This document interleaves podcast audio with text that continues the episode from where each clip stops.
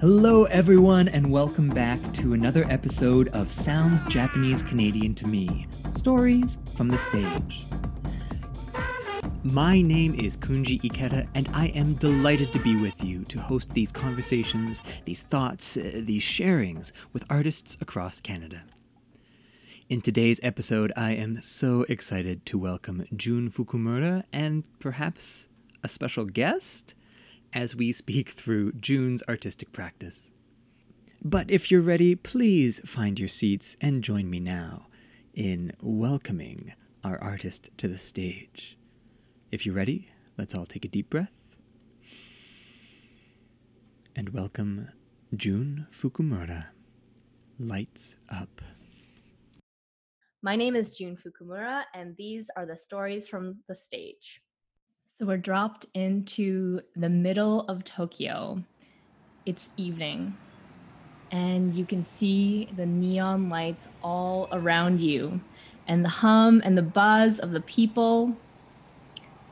All the ads that you see coming blaring from these massive TV screens, these huge visual gallery full of just lights, sounds, people, noise traffic, the smell of different kinds of food, and we're walking through the middle of Shibuya. I've dropped us into the Shibuya crossing uh, because this was the first place where I, I worked when I was there in Japan. I was there for a whole year. It's a place that's really near and dear to me. I think Shibuya Crossing in itself is a theatrical performance you can see everything from street performers to just the people bustling around. Um, and we're observing just the sights and sounds and we're taking it all in. So I want you to join me in just walking down the street with me, going down the little alleys around that area. And we're observing the people who are speaking, and there are cars that are coming by and we turn a corner and it's a little alley and there's red lanterns. It's a small little alley that doesn't have a whole lot going on so you think. We walk down it's a tiny izakaya. We go in and there's a little counter. Maybe it's a room for five. And we sit down and we grab ourselves a nice nama nama nama beer so nama beer uh, which is japanese for uh, beer in a pint. We sit down the lights are dim the noise of the neon is behind us now and it's an intimate space. And the contradiction between the neon and this tradition and the intimate and the vastness is where I'd like you to join me today. Wow, June. I've never I've never been somewhere so busy. It's pretty amazing. I mean, I feel it. Thank you. Thank you for the the tour guiding. Unwrap a little bit that that contradiction between a place so busy and a place so still and intimate and, and what that offers uh, this conversation. Yeah. Um, so my name is June Fukumura. I'm a multi-discipline theater artist based in Vancouver, BC. Um, I am a second generation Japanese Canadian born and raised here in Vancouver. My parents are from Japan, uh, from Shizuoka and Kyoto, but they immigrated here in the 80s. So hmm. uh, I am very much Nikkei in that I have deep roots and ties to traditional Japanese culture and heritage and language and traditions and customs but i also because i grew up here i have this sort of mishmash of canadian perspectives. I think japan to me in that kind of exploration of shibuya really represents my desire to be from there but also this sort of foreignness the kind of othered feeling that I get when I'm visiting because I do still feel like a foreigner, but I also feel incredibly tied and incredibly um, rooted in some of those customs and cultures and traditions and yeah, I think that's how I navigate my identity as a Nikkei person. Lovely. Uh, can you tell me a bit about what the process is like as you land in Japan and and feel, as you say, this tie to the culture, to the people? Is there a process of Japanese people discovering that you are that you're Nikkei, that you're Japanese Canadian? It's funny that you say that because most of the time, uh, people don't know that I'm from Canada, um, which poses both really great things because I can really um, sort of slip into the Japanese culture pretty easily. I look and sound very Japanese. Like Um, like you don't have an accent or anything? There's no, my ah. parents were really smart and uh, you know back in the day i was really resentful of the fact that i had to go to japanese school and didn't understand why and it seemed unfair that i would be going to school twice but uh, yeah lo and behold they were right and you know many years later i have this language that i'm fluent in and for me that's a huge pathway and kind of gateway into my identity as well as my family ties. Um, yeah, which is why I was, I've been able to go back and forth between uh, Canada and Japan and even work there. So that's been a real privilege. Wow, very cool. And how those perspectives, as you say, mishmash. Do you have like a, a part of your brain that is active, whether it's like the Canadian part when you're in Japan or the Japanese part as you're in Canada, that that filters things in a specific way? Yeah, absolutely. I think when I'm there, when I'm in Japan, I feel my Canadian energy come through way more than when I'm here. When I'm in Canada, of course, I feel like feel very identified with my Japanese heritage. So I think this is, you know, uh, maybe experience that a lot of people of various diaspora feel Mm, is they hmm feel when they're in this other country, they feel this other part of themselves getting drawn out or they just notice it more. Wow, Um, yeah. yeah, I certainly feel that way. What is how does your Canadianness manifest when you're in Japan? I think that I talk with my hands. I'm quite animated. And so people recognize, even though they don't recognize, uh, you know, an accent or anything like that, but they just see my mannerisms and they're like, "Mm, I don't think you're from here. I think you, you got a different energy going on. Um, so that gives it away. Ah, but that could also be your your artistic background, True. perhaps?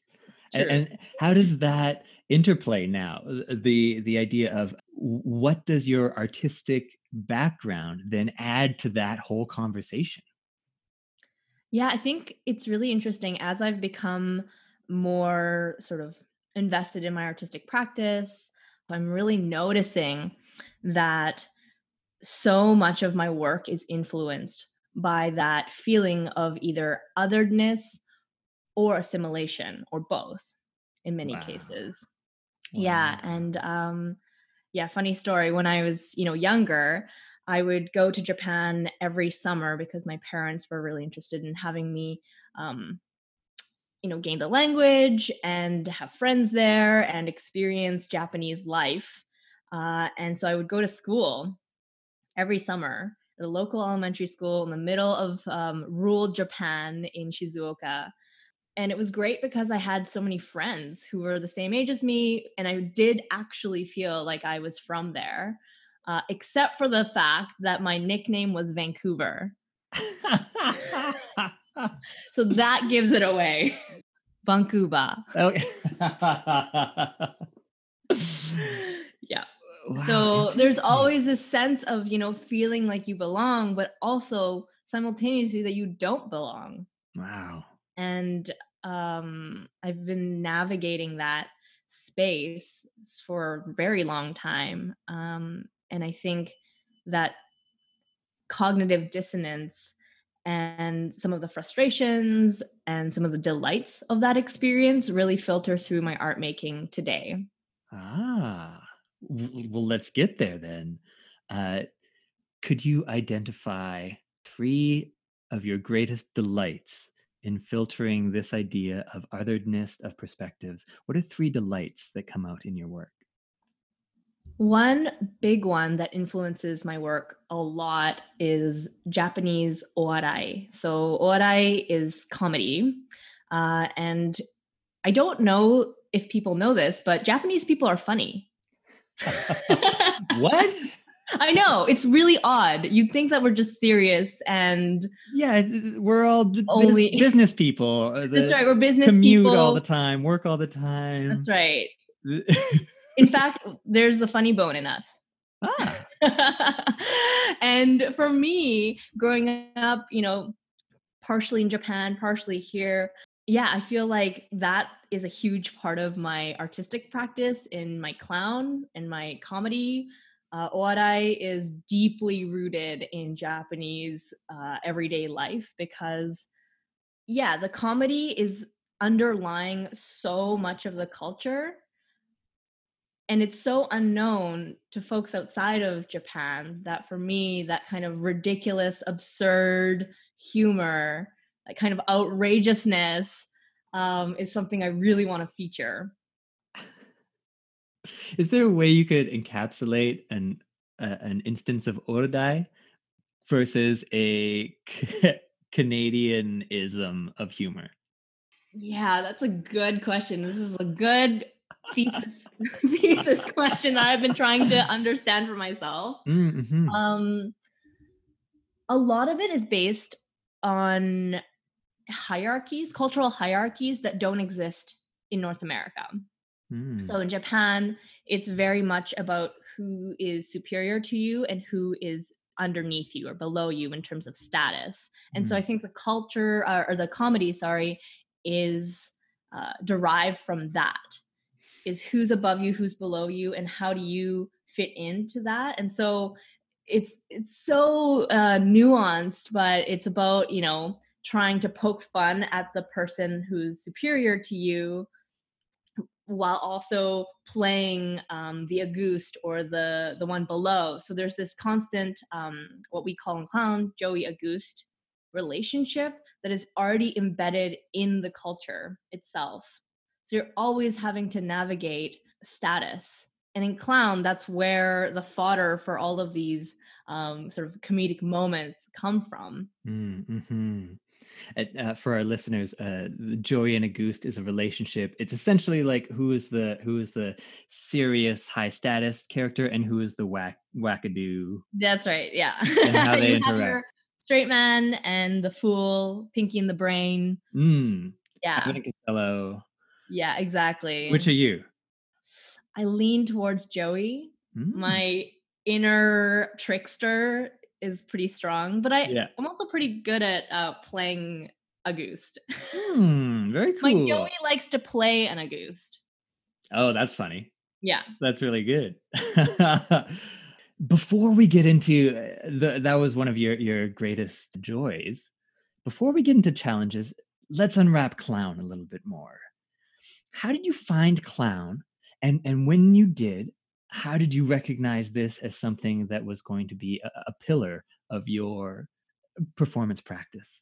Yeah, I mean, ever since I was really young, I remember wanting to be sort of the fool in the crowd, attention seeking little child, um, entertaining, you know, the aunties and uncles at family events. Um, there's a, a Japanese almost stock character and a kind of dance called dojo sukui, which is um, I guess like a farmer catching an eel. It's this very traditional kind of funny thing that you would do at a party. And I remember doing that when I was younger and trying to get a laugh and trying to entertain my family members. So my performance and my clown sort of comes from a deep place of um, being the only child, wanting the spotlight, wanting to make people laugh.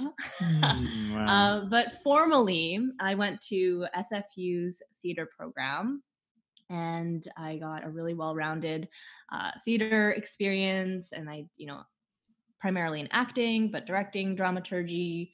Uh, and one of the courses that we needed to take was clown.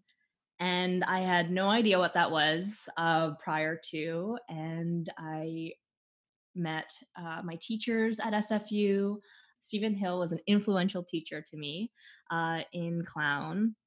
And then I also met David MacMurray Smith, who is another clown teacher in Vancouver. And between those two, um, I really started to become interested in the world of clown.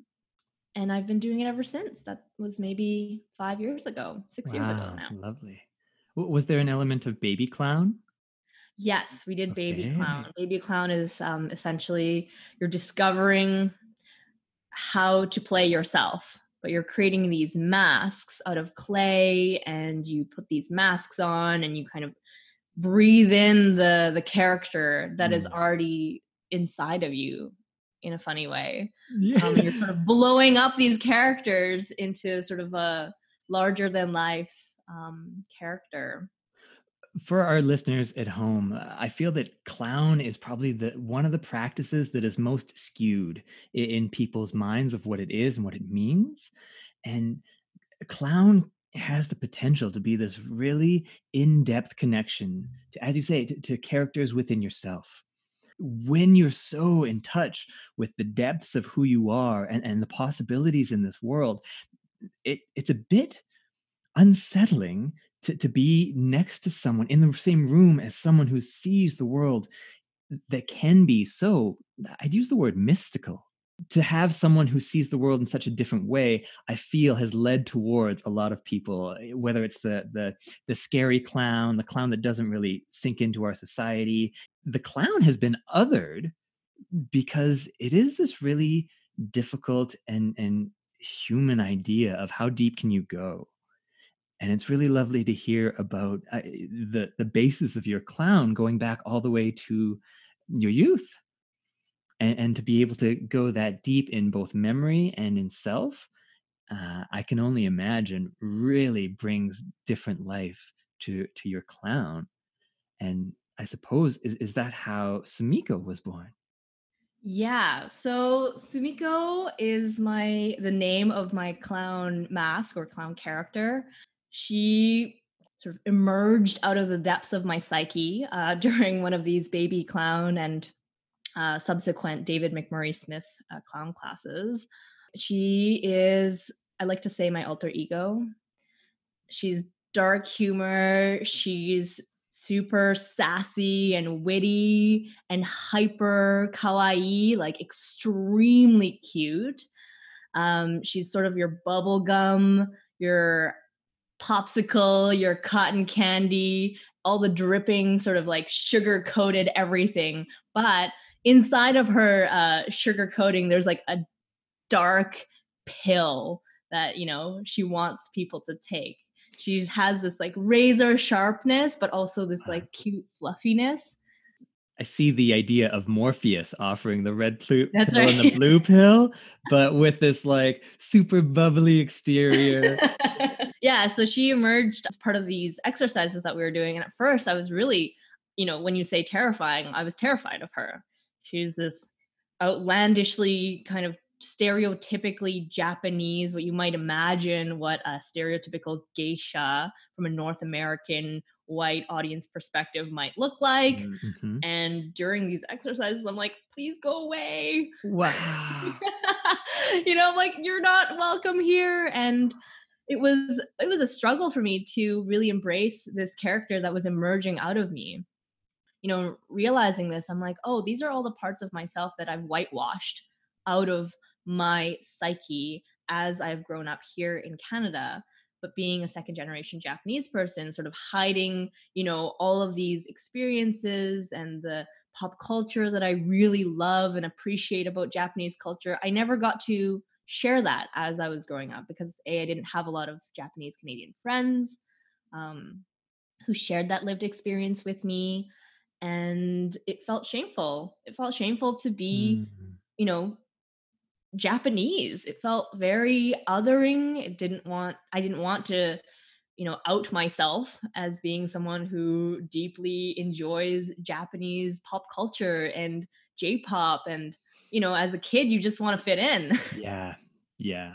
And so for me Sumiko is sort of this energy, this culmination of all the parts of myself that wanted to express my love for Japanese culture and for myself, really, but couldn't for a really long time. And through these explorations, she just sort of emerged and named herself. And I couldn't stop her. Wow, what a neat, like, I mean, e- explosion of these ideas that have wanted to come out. What was it like to eventually welcome Sumiko into the space? It was a few months of really contemplating whether I should make her public or not. It was actually one of these um, sort of studio showings or uh, mini public presentation uh, that we did after class. And I said, okay, let's create this for a safe audience for my friends.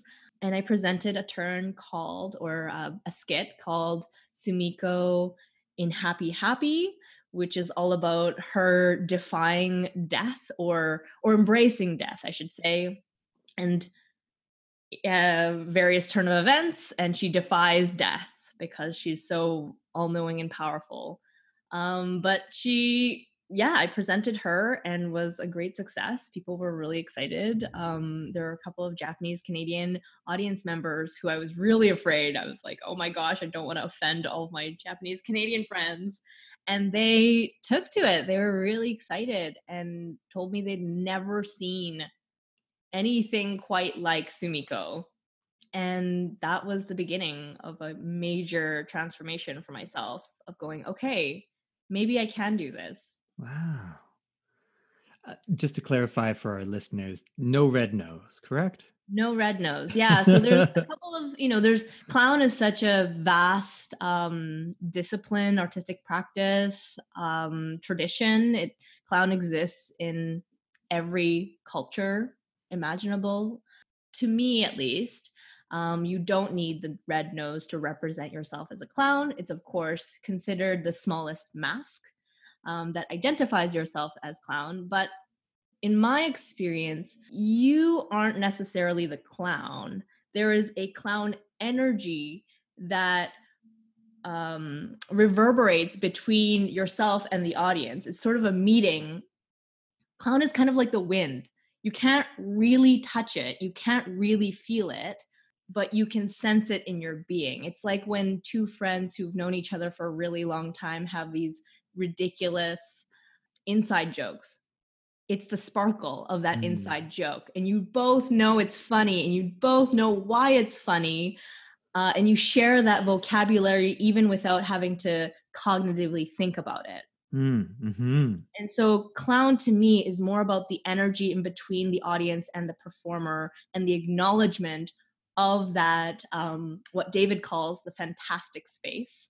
Ooh yeah i i love that it's so delicious yeah, uh, but it and it happens live it happens in the moment it's ever evolving it's ever shifting and that to me is clown and the shape that the clown takes varies you know it can be red nose you can have makeup you can have no makeup you can be dressed up you can be dressed down um so yeah to me the essence of clown isn't necessarily uh, what you see the visuals but about the sensibility of the mm. performer and the audience in the present moment and the laughter or the shared knowing and the shared experience of that moment there's there's an idea to me of the the uber present that that we are so all hyper present when when this spirit when this energy is in the room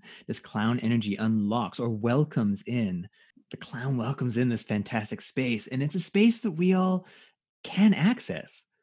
Oh yeah. Oh yeah we can all access that space. We mm. all have it in us. It's like the twinkle in the eye of the five year old kid. Mm. it's the curiosity. It's I mean, as adults, I feel like we start to I don't know, disassociate with some of those things. But in clown, that is where you want to be. you know? Yeah. Let, let me read back to you some words that have been shared about Sumiko and then maybe get your reflections on those. Subversive, silly, sexual, philosophical, political. That's a good array of things. That covers it. yeah, she's born of, like I say, all the parts of myself that I was disengaged with or felt like I didn't have permission to Hmm. express. Mhm. throughout my acting career, my theater um, practice, you know, early days, I would say I really pushed away roles that were stereotypical. Didn't want to dis- didn't want to engage with um, roles that highlighted like my Asianness or whatever. And and then I had one teacher at SFU saying, you know, like what happens if you went through the stereotype?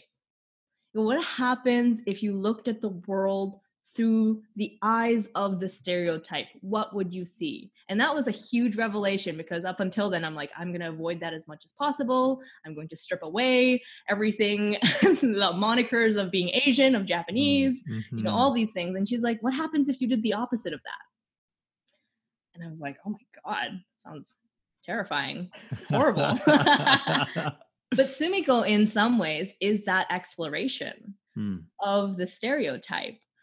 And to me, what has been so rewarding is being able to recognize all the assumptions that I've had about myself and all the assumptions that I've had about my cultural narrative and to take ownership of that, to be empowered by it rather than be oppressed by it.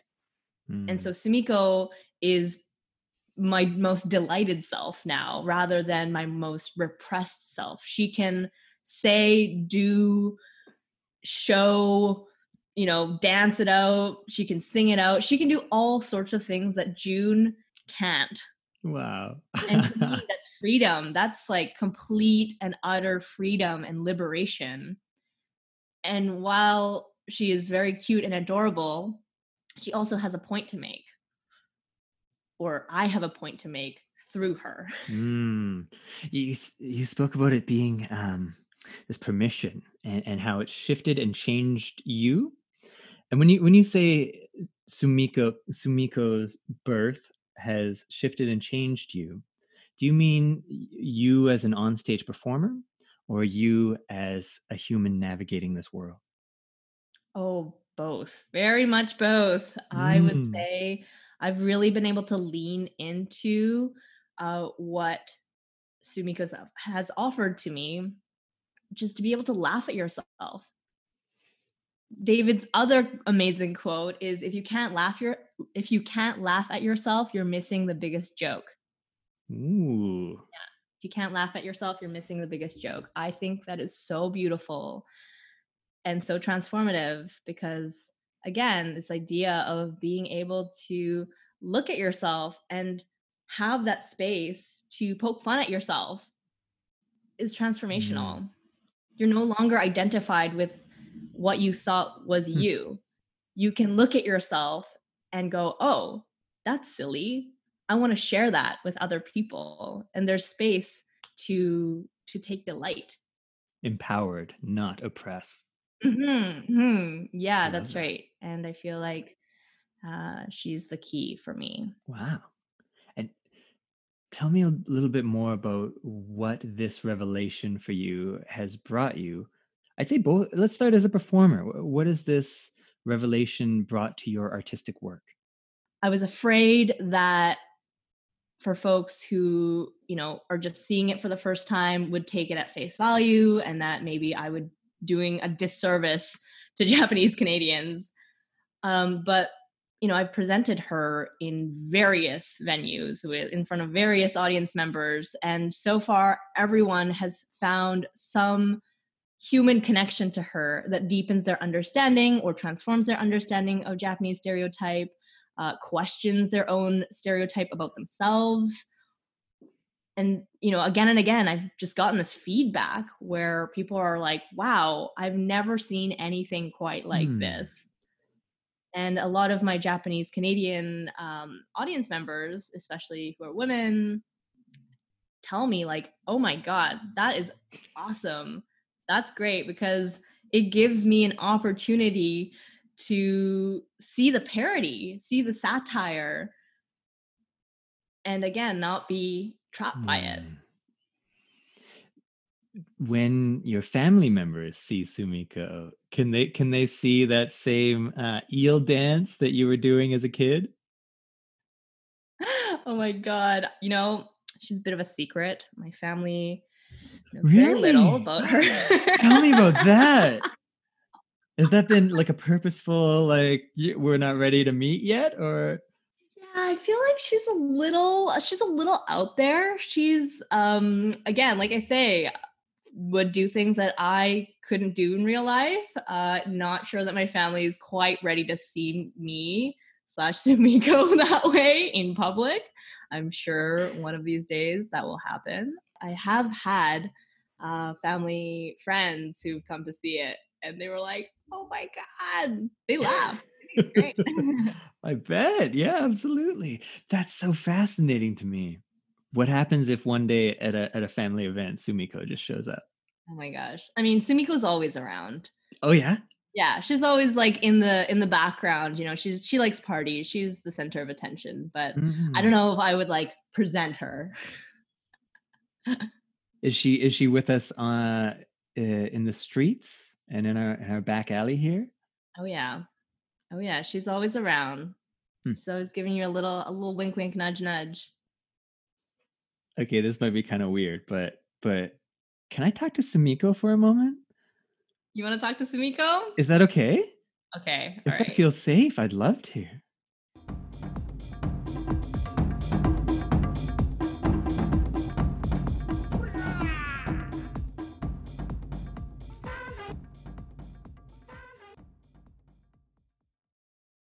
Hello.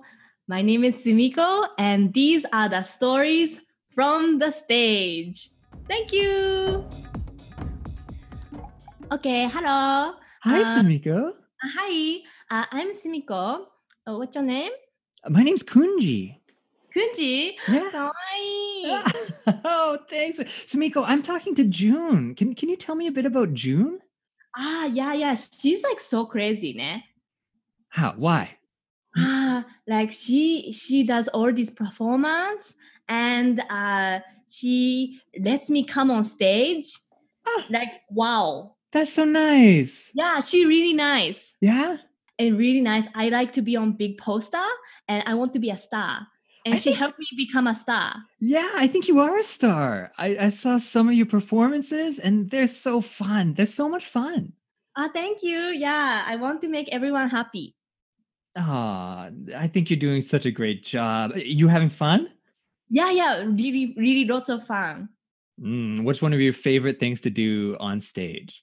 Oh, uh, my favorite is um. Do you know um Marie Kondo? Y- yes, yes. Yeah, yeah, Marie Kondo. Joy. Yeah, yeah. Marie Kondo is like goddess. You know, she is like she's like best Japanese lady. Like she is like top notch Japanese lady, and I want to be just like her because Japanese lady should be clean, should be lovely, should be small, should be oh my god, help me like this. Mm, I, but we can't. I don't think we can all be like exactly like Marie Kondo. Oh yeah, yeah, that's okay. What I, is? that's why I show audience member how to cleaning up their house, Oh, that's so helpful. like. Marie Kondo. Oh, that's so helpful. Yeah, you you must be uh, a good housewife. I I try and be a good housewife. You try to be good housewife? Of course, yes. Oh yeah, you look like one. just like Marie Kondo. Oh, you look like Marie Kondo. Thank you, thank you. Yeah, yeah, you're very you, welcome. Sumiko. Yeah, no problem. I also teaching uh, yoga class. Ah, yeah and um you know i um i am my own guru like i don't training i just um it's already inside my head wow. So I just yeah i just do whatever Sumiko, are you excited to meet June's family one day? oh my god so embarrassed Why? oh my god Why? because uh they they think uh they i'm not sure what they think about me um one day i will come and i will say hello i'm sumiko but for now i i just be on stage and we'll say hello to our audience member Mm, hmm yeah yeah So someday down the line, there's gonna, there might be a meeting. Yeah, maybe. Sumiko Maybe. meets the family. Could be. Oh my god, like a reality TV show. Yeah, people people would love that.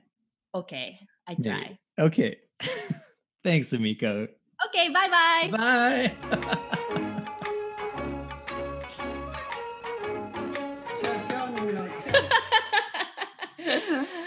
All right, well, that was her. Beautiful. That's Wow. awesome. And I think I- think that would be an amazing uh, um, little performance one day. Oh my goodness. Oh my goodness. Who knew that she would come on this uh, platform? Yeah, thanks so much for for making her available for the interview. Oh, yeah, absolutely. She's happy to be center stage.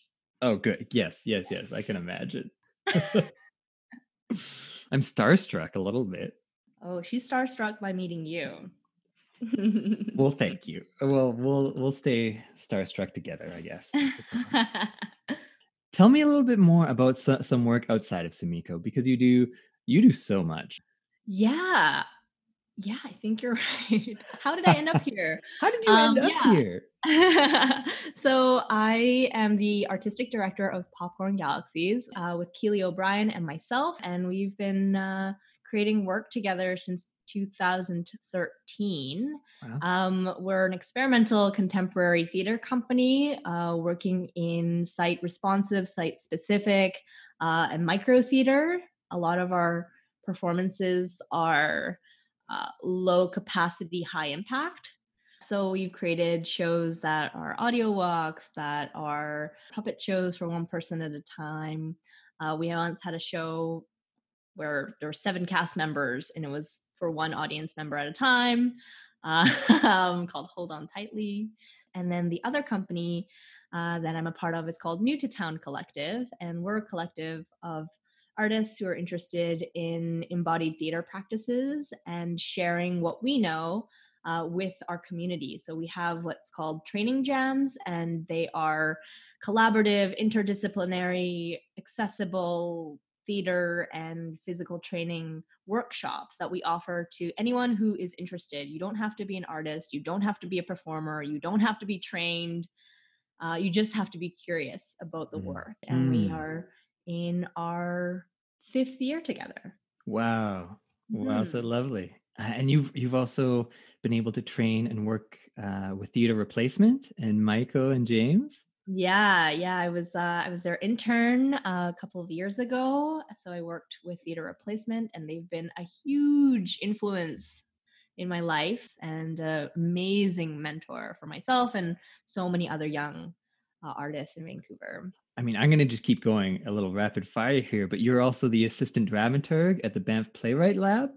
Yes, uh, yeah. Banff Center has invited me um, to be part of their playwrights lab with Jenna Rogers. Jenna and- Rogers, we love her.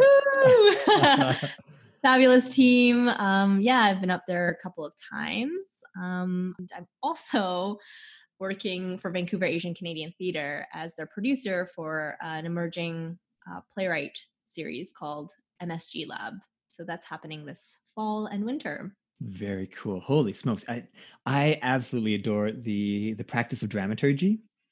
Uh, and I'm really uh, an advocate, a vocal advocate for dance dramaturgy. I love the idea of looking at, at a performance ecology and, and really being reflexive of what it needs and, and what it's calling for. Can you speak a bit about your experience as in, in dramaturgy? Yeah, I came across dramaturgy uh, again at SFU. Um, I took a class with DD Kugler. One of the greatest things that he said was as a dramaturg, you get to not know. You get to be the most ignorant person in the room.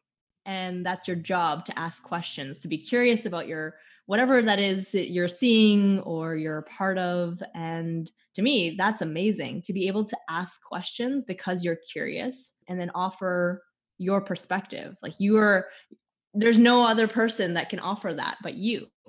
So your Mm. unique perspective is what you bring to the project. That the way you've just said it gives quite a bit of a, you're empowered to to live in yourself, live in your own lived experiences, and bringing that forward artistically. Again, it's kind of like clown. It's like the relationship between you as dramaturg and the project or the person you're working with. It's the energy in between that services and furthers the development of the project. Mm. As a dramaturg, I think you're in this very special position of inviting curiosity constantly. It's it's your job to keep the fire burning underneath the project. It, it, just offers so much to the process of having yeah. that having that cheerleader that is ready to poke holes or ask if there's a hole. Oh yeah. Oh yeah. Definitely if we may, zoom out a little bit to look at all the different stars in the sky. We've got Sumiko, we've got uh, the Dramaturge, uh, the New to Town Collective, the Popcorn Galaxies. We've got the the Farm Eel Dancer. We've got. As you look at all these stars and points in the sky, what do you hope people see in your artistic constellation? Um, I mostly do all of this for myself, you know? Like I I'm very selfish. These are all just interests it just pull me towards these different avenues. And I love to share my experiences my art with audience members, and that's a really important part of the process. But for me, um, you know, the reason why I do all these things is because they're constantly nourishing my creative impulse. They they spark joy they spark joy. That's right. They spark joy. You got it. You got you got it, Marie. Uh, yeah, it's it's one of those things I'm like constantly excited by. It's a bottomless pit of things that I can learn. And I guess when I'm in these different rooms, I'm very aware of my own sort of beginner's mind or like trying to consistently be a beginner so that I can continue to listen and learn. And I've had all these opportunities where people have, you know, kind of opened these gateways. And I'm so grateful for all of that because, yeah, I couldn't have done it with all the, without all the support from my community. Mm. That's lovely. What a lovely constellation. Can you speak a bit about um, what this your words not mine the the selfish desires how that has brought you into find your artistic community and aligned with the japanese canadian community? So it sort of pairs with my own understanding of sumiko and as soon as i opened her up to the world and started to realize that oh you know i don't have to be trapped by my own stereotype i don't have to be um, self-censored or you know keep this at bay i know my message is to promote positive views of japanese canadians to transform to transcend to you know explode the stereotype out so much so that it questions you question what it is that you're seeing. And that's my point with sumiko as an artist inside of her um, but as soon as I started to realize all these things and my message, and I was like, oh, I really want to gather, you know, all the Japanese Canadians that I know. And so I started to curate these um, Nikkei artist mixers, mm. which are small gatherings of uh, Japanese Canadians uh, who are artists, who are cultural connectors, everyone in between, or Japanese Canadian appreciators of uh, art and culture. Whoever wants to join, essentially, it's just like a gathering place for people to come together. And I've been um, hosting these events for the last few years, and you know, steadily the group has grown, and I've had an intergenerational mix of people from all across Vancouver coming together, meeting each other for the first time often and so, in a way, clown and investigating myself has opened up doors to bring my community together. And now I have like a beautiful following of Japanese Canadians who really appreciate Sumiko and are there for my work and you know and and in turn I get to promote other Japanese Canadians and their work through these mixers. So mm. I found a nice cyclical relationship and a reciprocal relationship. Mm. Can not to bring us down too much, but could you speak as you spoke about Sumiko has helped release you from being trapped in stereotype? Can you speak about what it felt before Sumiko, the idea of being trapped in that stereotype? Yeah, I mean, I look Japanese. I have always been sort of the token Japanese friend. Um, I've often been told, you know, oh, you're my first Japanese friend, or hey, speak this uh, Japanese sentence to me, or hey, you watch anime, right? Or, you know, all these things um, that people assume about me.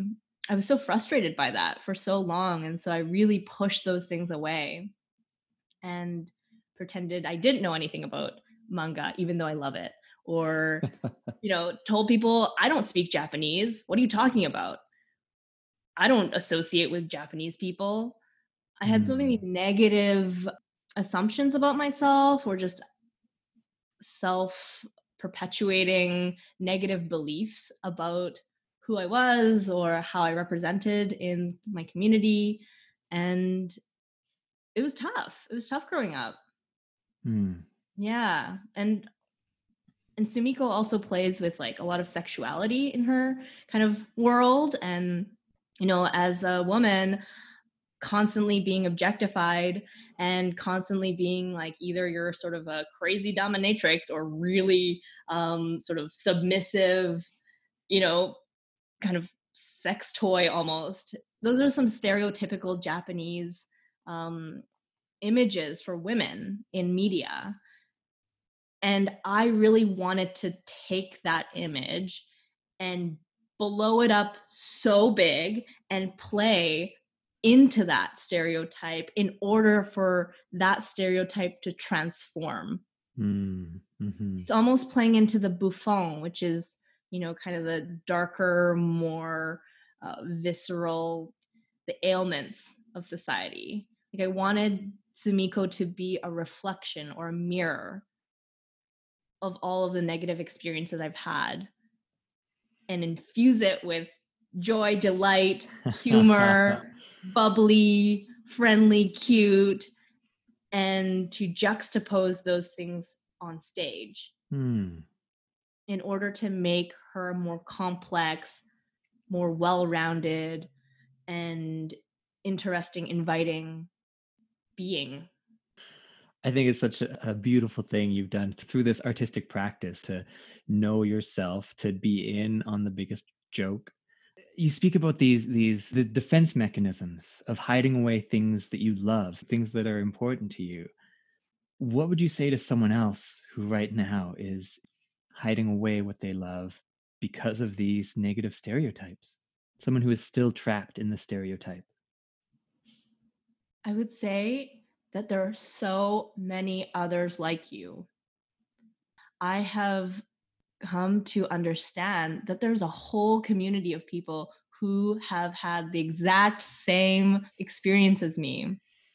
And part of the draw for Sumiko for a lot of these uh, younger Japanese Canadian women are like, I've been that. I've seen that. I've felt that. There's authenticity in what you're doing that is reflecting my own lived experience. I think a lot of Japanese women have had experiences where they're like, all you have to do is cook, clean, take care of kids, a sort of traditional idea of what um, womanhood is. And to see that reflected on stage, I hope gives people permission to see themselves and to go, oh, that is something I want to fight against, or that's really messed up.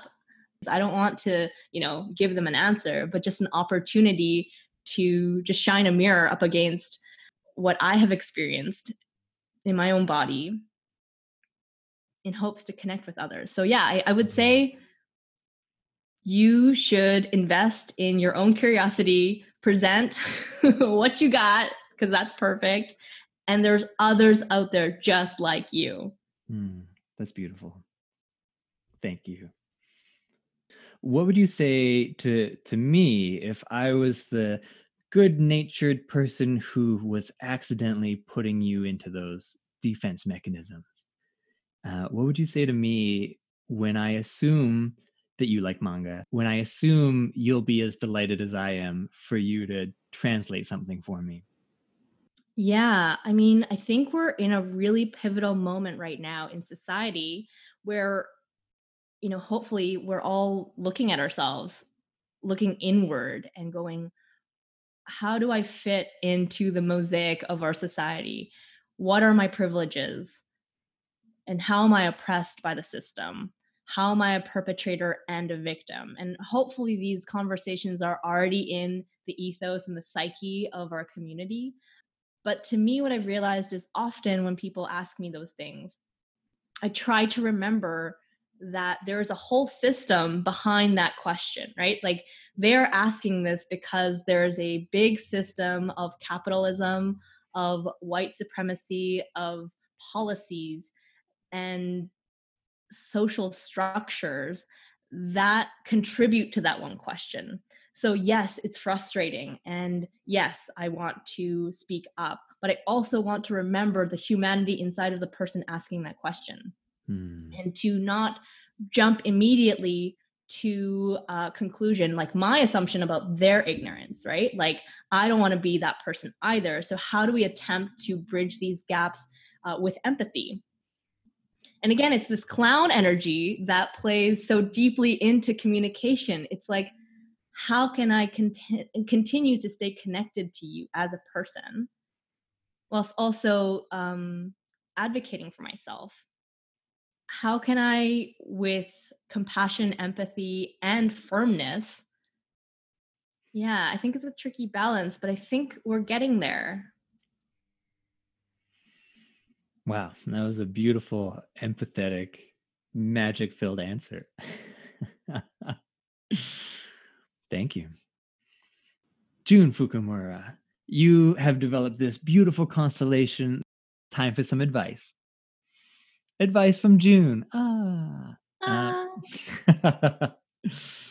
all right. First off, I want to ask June now, this version of June, what is a piece of advice you would give the eel farming young clown who spent summers in Japan?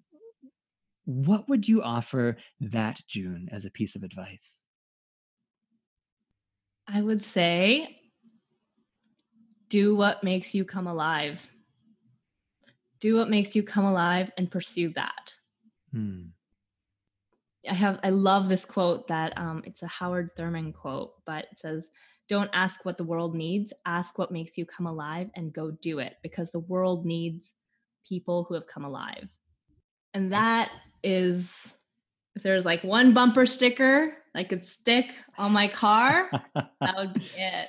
Here's my last one, perhaps. Um, when you look ahead into the future, what is a piece of advice for you in your in the latter stages of your career, many many years in the future? What is something you in this moment would like to remind yourself in the future? I would say pay it forward. Pay it forward. Keep paying it forward. You have had so many opportunities given to you by all these amazing mentors. I have lucked out seriously in my life with incredible people who have boosted me.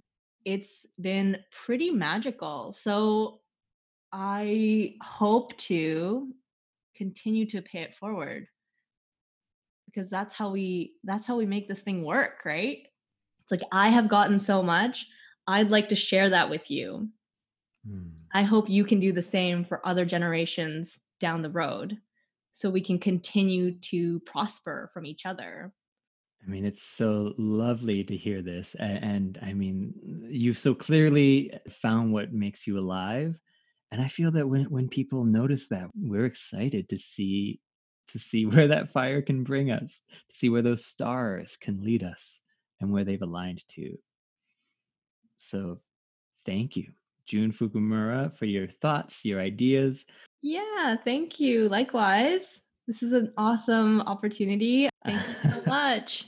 it's been, thank you for the conversation. It really has been uh, it not only sounds beautiful and inspiring and unique, but it sounds Japanese Canadian to me. That's our episode for today. A huge thank you to June Fukumura, and a thank you to you. Dear friends and listeners, please feel free to rate and subscribe or to share the podcast with a friend who might enjoy it. A big shout out to the Nikkei National Museum and Cultural Center for helping to produce and share this podcast. Once again, my name is Kunji Ikeda, and I hope to see you next time on Sounds Japanese Canadian to Me Stories from the Stage.